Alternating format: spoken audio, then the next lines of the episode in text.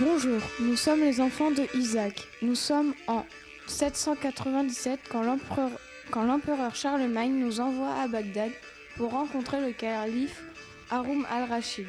Charlemagne nous dit aussi de faire un carnet de voyage pour décrire le voyage et présenter le calife. À 13h30, Tim nous propose de venir avec lui à Bagdad. Nous acceptons chaleureusement son invitation. Nous préparons nos bagages et nous partons pour Bagdad. Nous sommes dans le plus grand marché de Paris. Nous vendons nos marchandises, de belles chaussures de marque. Lorsque le messager de Charlemagne interrompt notre conversation et nous tend un parchemin, puis nous explique que Charlemagne nous attend à 14h au château. À 13h30, nous nous rendons tranquillement au château. Nous sommes accueillis par deux gardes qui nous emmènent à la salle du trône. Arrivés dans la salle, les deux gardes nous font signe de ne pas bouger, puis sortent de la pièce. Quelques minutes plus tard, deux trompettistes attirent notre attention vers le trône. Un homme couronné arrive dans la pièce et nous fait signe d'avancer.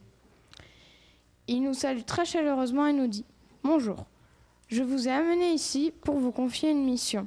Cette mission consiste à aller jusqu'à Bagdad, rencontrer le calife et apprendre les traditions, la culture, la gastronomie.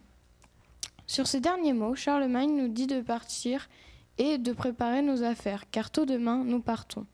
À 5 heures du matin, nous sommes prêts à partir pour notre voyage vers Bagdad.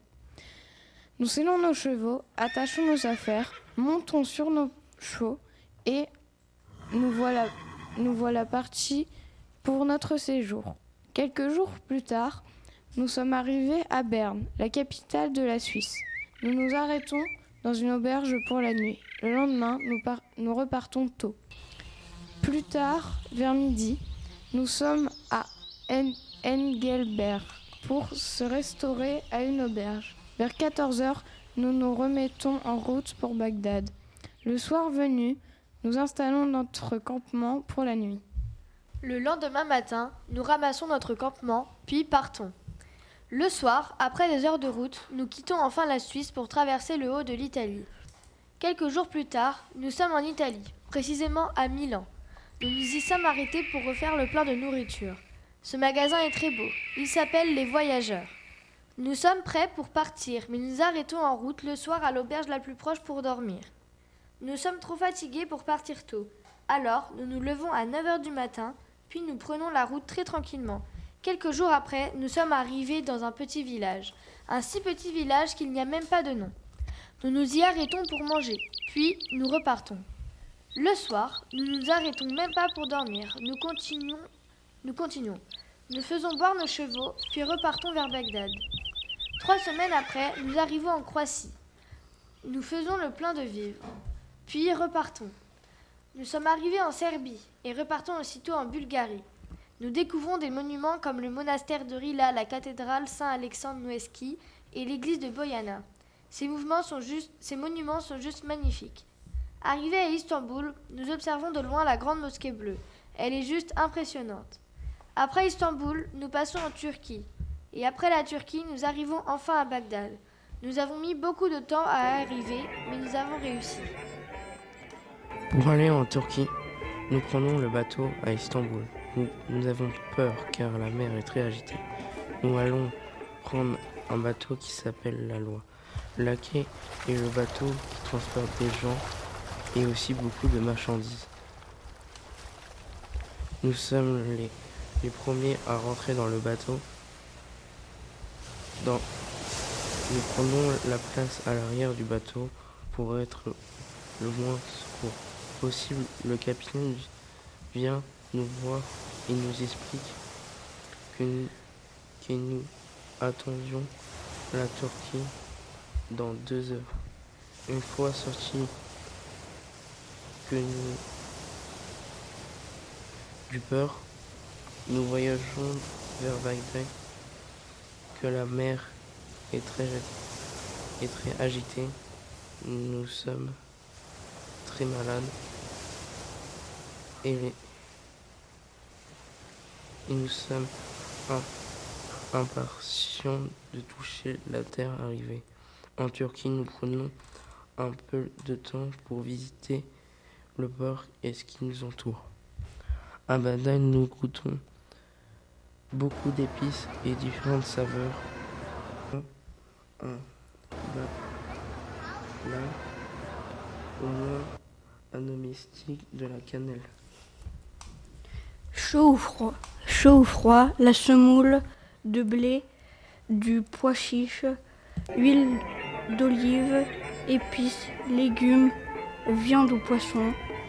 Le couscous est d'une part une semoule de blé préparée à l'huile d'olive, un des aliments de base traditionnels de la cuisine du pays de Mahdi et, et d'autre part la spécialité culinaire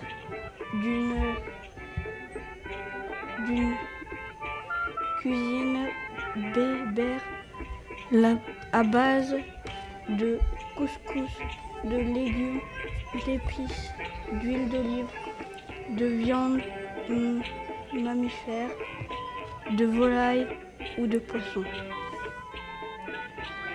À Bagdad, nous